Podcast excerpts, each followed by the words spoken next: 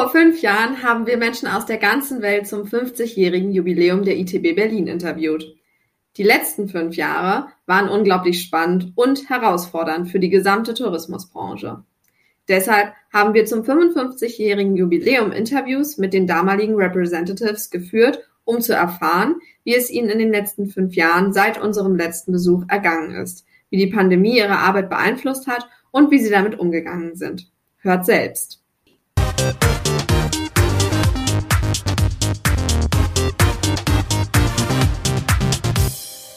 Herzlich willkommen im ITB Berlin Travel Hero Podcast, liebe Bettina Borg aus Lanzarote. Vor fünf Jahren warst du Teil unserer großen ITB 50 Jahre Jubiläumsaktion und hast von einem ITB Ambassador damals einen ITB Buddybären ähm, erhalten. Heute möchten wir gemeinsam mit dir nochmal auf die letzten fünf Jahre zurückblicken uns interessiert vor allen Dingen, wie es dir in der Zeit seit unserem letzten Gespräch ergangen ist und was sich verändert hat und äh, wie du vor allem in Zeiten der aktuellen Pandemie äh, zurechtgekommen bist und noch zurechtkommst. Bevor wir starten, wäre es aber toll, wenn du äh, dich und dein Unternehmen ähm, kurz mal selber vorstellen könntest. Ja, guten Tag oder guten Abend oder buenas noches. Ähm, ja, ich lebe auf Lanzarote, mein Name ist Bedina Borg, habe ein kleines Kulturzentrum und im Rahmen dessen habe ich versucht, eine Vereinigung von Lanzarote mit auf die ITB zu nehmen und aufgrund dessen haben wir dann durch diese erfolgreiche Repräsentation den ITB 50 Jahre ITB Bern bekommen. Mhm. Und an für sich war ich es nicht, sondern wir waren ja eine große Gruppe, eine Art Verein, der aber nie eingeschrieben wurde, weil Einschreiben bedeutet, ähm, es wird alles etwas komplizierter. Also eine Gruppe von Leuten. Genau, damals ist ja der ähm, Christoph gekommen, der Architekt äh, und auch Tischlermeister in Berlin ist und ähm, hat die Überg Übergabe gemacht. Und aber kommen wir wieder zu dir. Ähm, 2016 ähm, hast du ja, ähm, haben wir ja das Interview gemacht und da hast du uns von deinem ähm, äh, Kunst am Werk Projekt erzählt und hast uns zum Beispiel auch erzählt, dass, dass es für dich immer ein Ziel war, dass viele Studenten auch kommen und so weiter. Ähm, aber erzähl einfach mal ein bisschen, ähm, wie, wie, was, was hast du damals so gemacht und was hast, machst du jetzt? Ja, im Prinzip hat sich ja alles vertieft diese, dieser, dieser Kulturaustausch, vor allen Dingen mit Studenten und Wissensaustausch, äh, ist ja schon 1985 geboren, als ich bei Manrike gelernt hatte. Genau, du warst eine Schülerin von Manrike. Manrike genau. ist ein ganz berühmter Künstler hier auf der Insel gewesen. Und Umweltschützer. Genau. Damals schon hieß das Umweltschützer.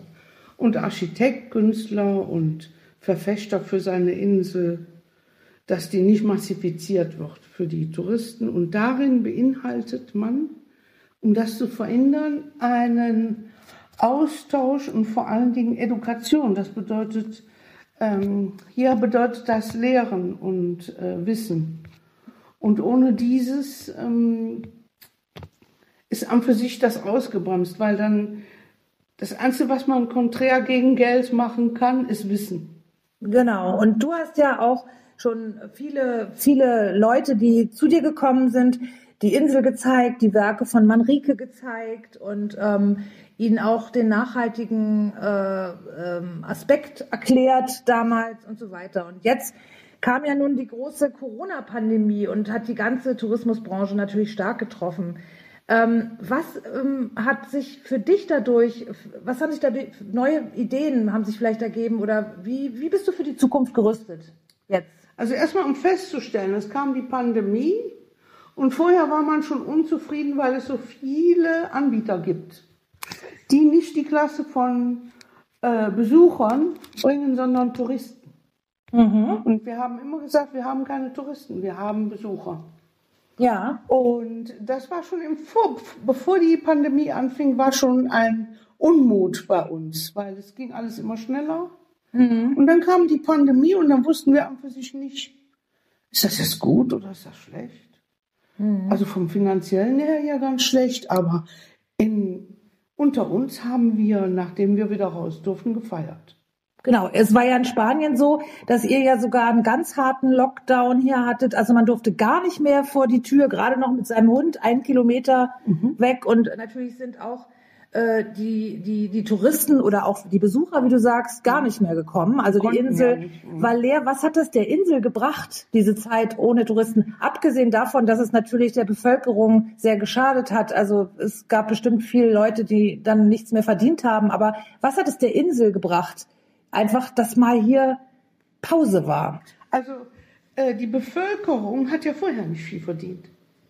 Ah, okay. Wer verdient, sind die Hotels. Ja, ja. Also der Unterschied bei unserer Bevölkerung war an für sich nicht so groß. Er war essentieller, sicher. Manche haben ihren Hoteljob verloren, aber der bringt auch nicht viel Geld. Dadurch ist mehr die Gemeinschaft zusammengewachsen und man hat sich gegenseitig unterstützt. Ah, doch. Das heißt, es, man fing wieder an zu pflanzen. Man tauschte eben Lebensmittel aus und die Basics wurden immer wichtiger. Mhm. Und das war wieder eine Phase des Lernens, die an für sich für uns ganz zurück ganz wichtig war, weil man, es wurde einem immer mehr klar, dass unser damaliges Konzept mit der Nachhaltigkeit und dem anderen Besucher, dem entschleunigten Besucher oder der, der sich entschleunigen will, mhm. äh, durch die Pandemie bei uns eine Voraussetzung gegeben hat, dass auch hier die Institutionen und die Hotels entschleunigen müssen.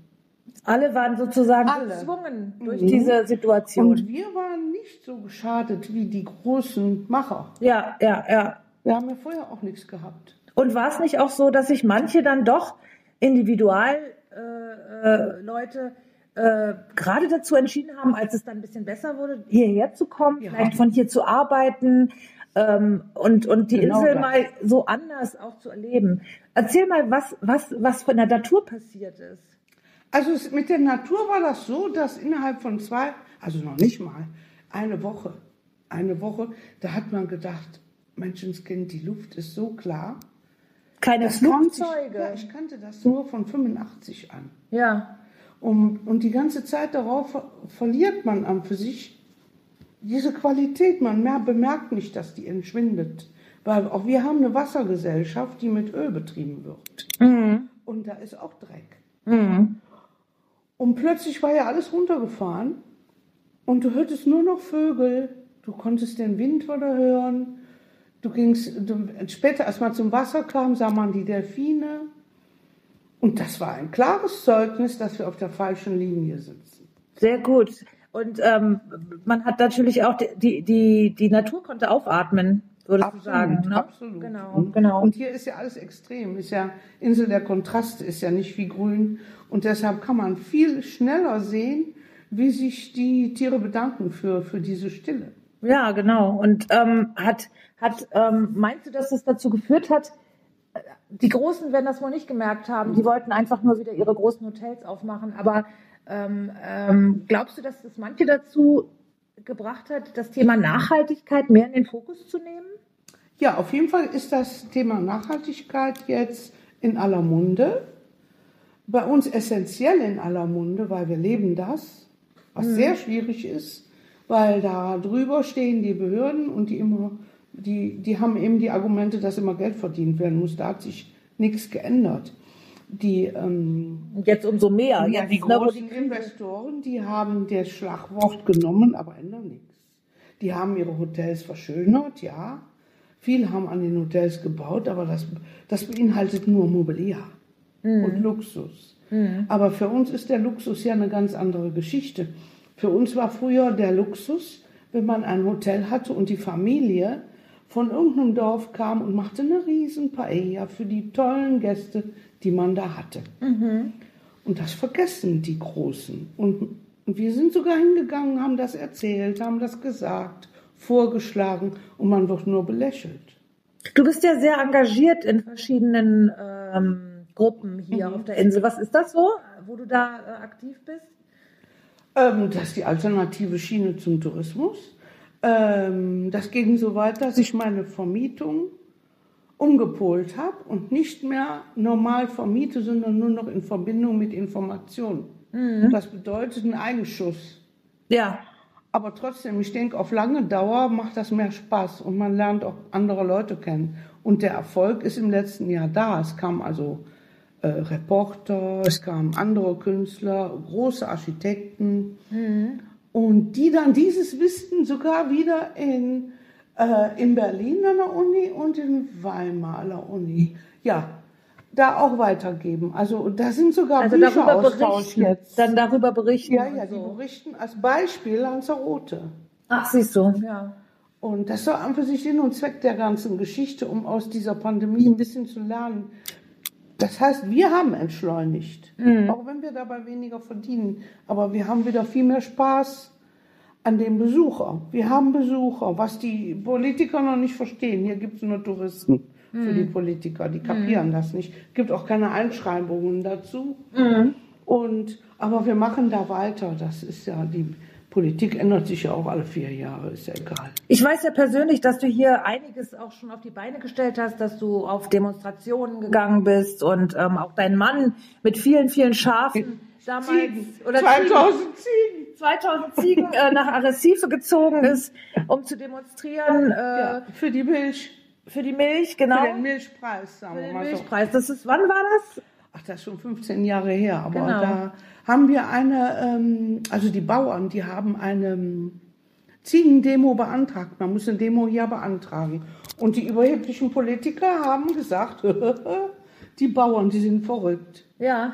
Ja, und plötzlich liefen die mit 2000 Ziegen die Autobahn Richtung Hauptstadt Ja, ja, ja. Und die machten ihren Kot und machten alles schmutzig und fraßen alles weg. Und die waren insgesamt sechs Wochen vor dem Verwaltungsgebäude Ja. und haben ganz viel Informationen der Bevölkerung gegeben, vor allen Dingen den Kindern, die gar nicht mehr wussten, wie eine Ziege aussah. Ach ja. Und äh, haben ganz viele Unterschriften dabei bekommen und haben auch die Hälfte ihrer Forderungen erreichen können. Sie hätten ein bisschen länger machen können. An für sich war das so vor Weihnachten.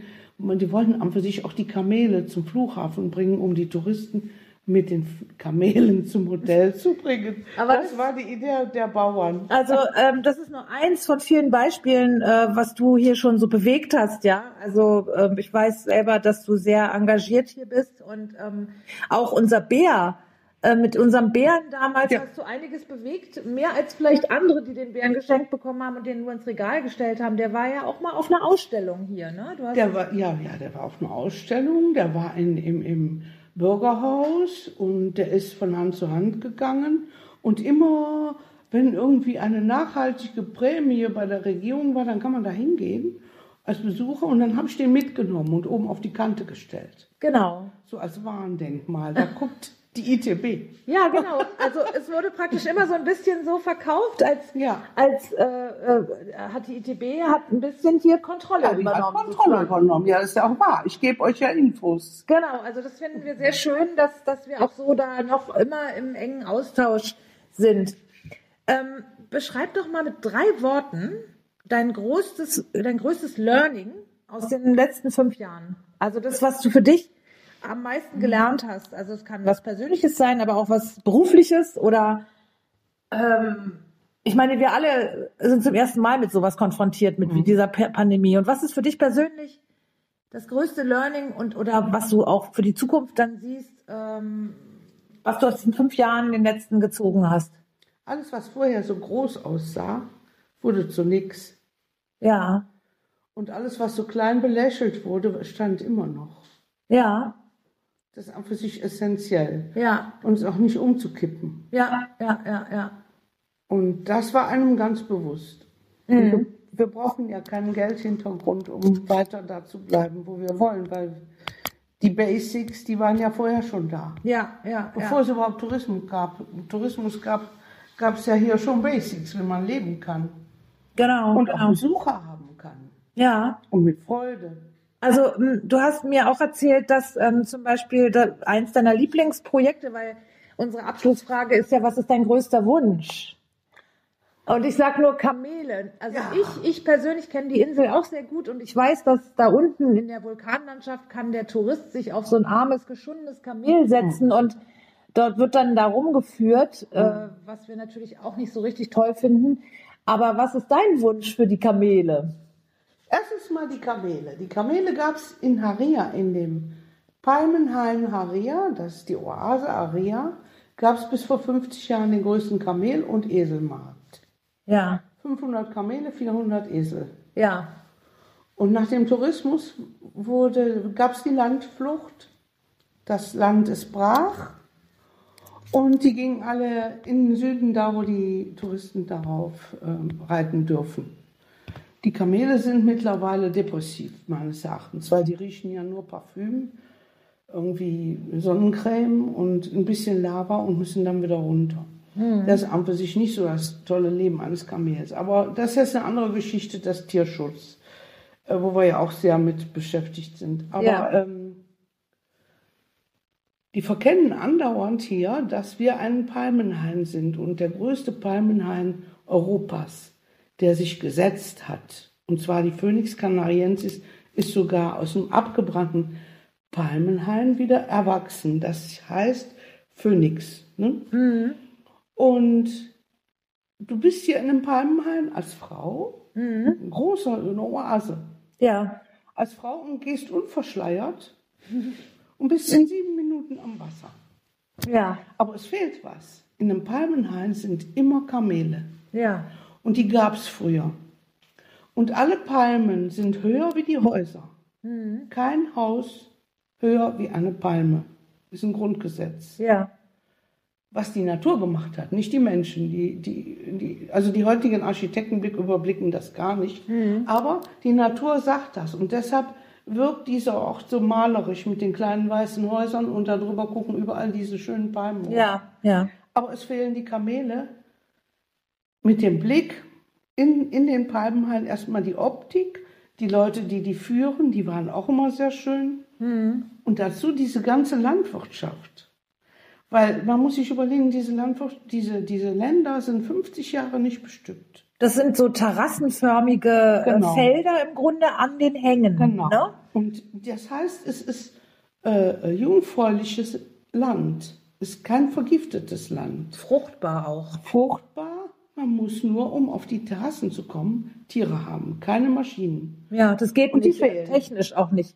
Also Genau. ist mein Projekt 40 Kamele für Haria. Ah, genau, um, da, um diese Hänge wieder zu bestellen, Ja. also landwirtschaftlich zu bestellen. Und das, wir haben das Projekt mit den Bauern zusammen, nicht ich. natürlich, aber das wurde ja früher auch mit den Kamelen gemacht. Ja, Ganz sicher. früher, ne? Also das waren Das die, ist ja traumhaft. Das die- waren tolle Bilder. diese Kamele können diese Hänge auch laufen. Und deshalb ist es auch Mhm. eine tolle, tolle Idee. Okay, Das ist mein Wunsch. okay, dann hoffen wir, dass, dass die Kamele wiederkommen. Also ich komme ja auch öfter mal her und ähm, werde das im Auge behalten. Äh, wo ist jetzt der Bär? Der Bär ist gerade im, in meinem Büro, aber der wird wandern. Ich nehme an, wir sind in Besprechung zur Schule. Ja.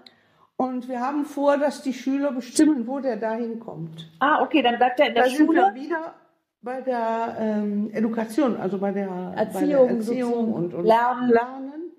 Und jetzt haben wir, habe ich eine künstlerische Kollegin, die da halt unterrichtet und wir sind dabei, dieses Projekt zu machen und den offiziell den Kindern zu übergeben von Haria, weil die ja auch damals für unsere Präsentation in Haria so viele schöne Postkarten gemalt haben mit Palmen. Genau, die wurden damals auf der ITB dann Die verschenkt, verschenkt. als ihr das von- 2012 das erste Mal Aussteller war. Genau. Ja, also wir hoffen natürlich, also vielen Dank, dass du dir die Zeit genommen hast, äh, um mit uns über die aktuelle Lage zu sprechen und äh, auch über die Tourismusbranche generell hier. Ähm, wir hoffen dich natürlich wieder auf einer ETB begrüßen zu können irgendwann und ähm, hoffen ja auch, dass wir äh, wieder mal äh, in echt stattfinden können. Ja, dann bin ich sofort da. Na klar. ja. Vielen Dank, Bettina. Vielen Dank an euch, dass ihr wiedergekommen seid und nochmal nachgefragt habt. Super. Dankeschön. Tschüss.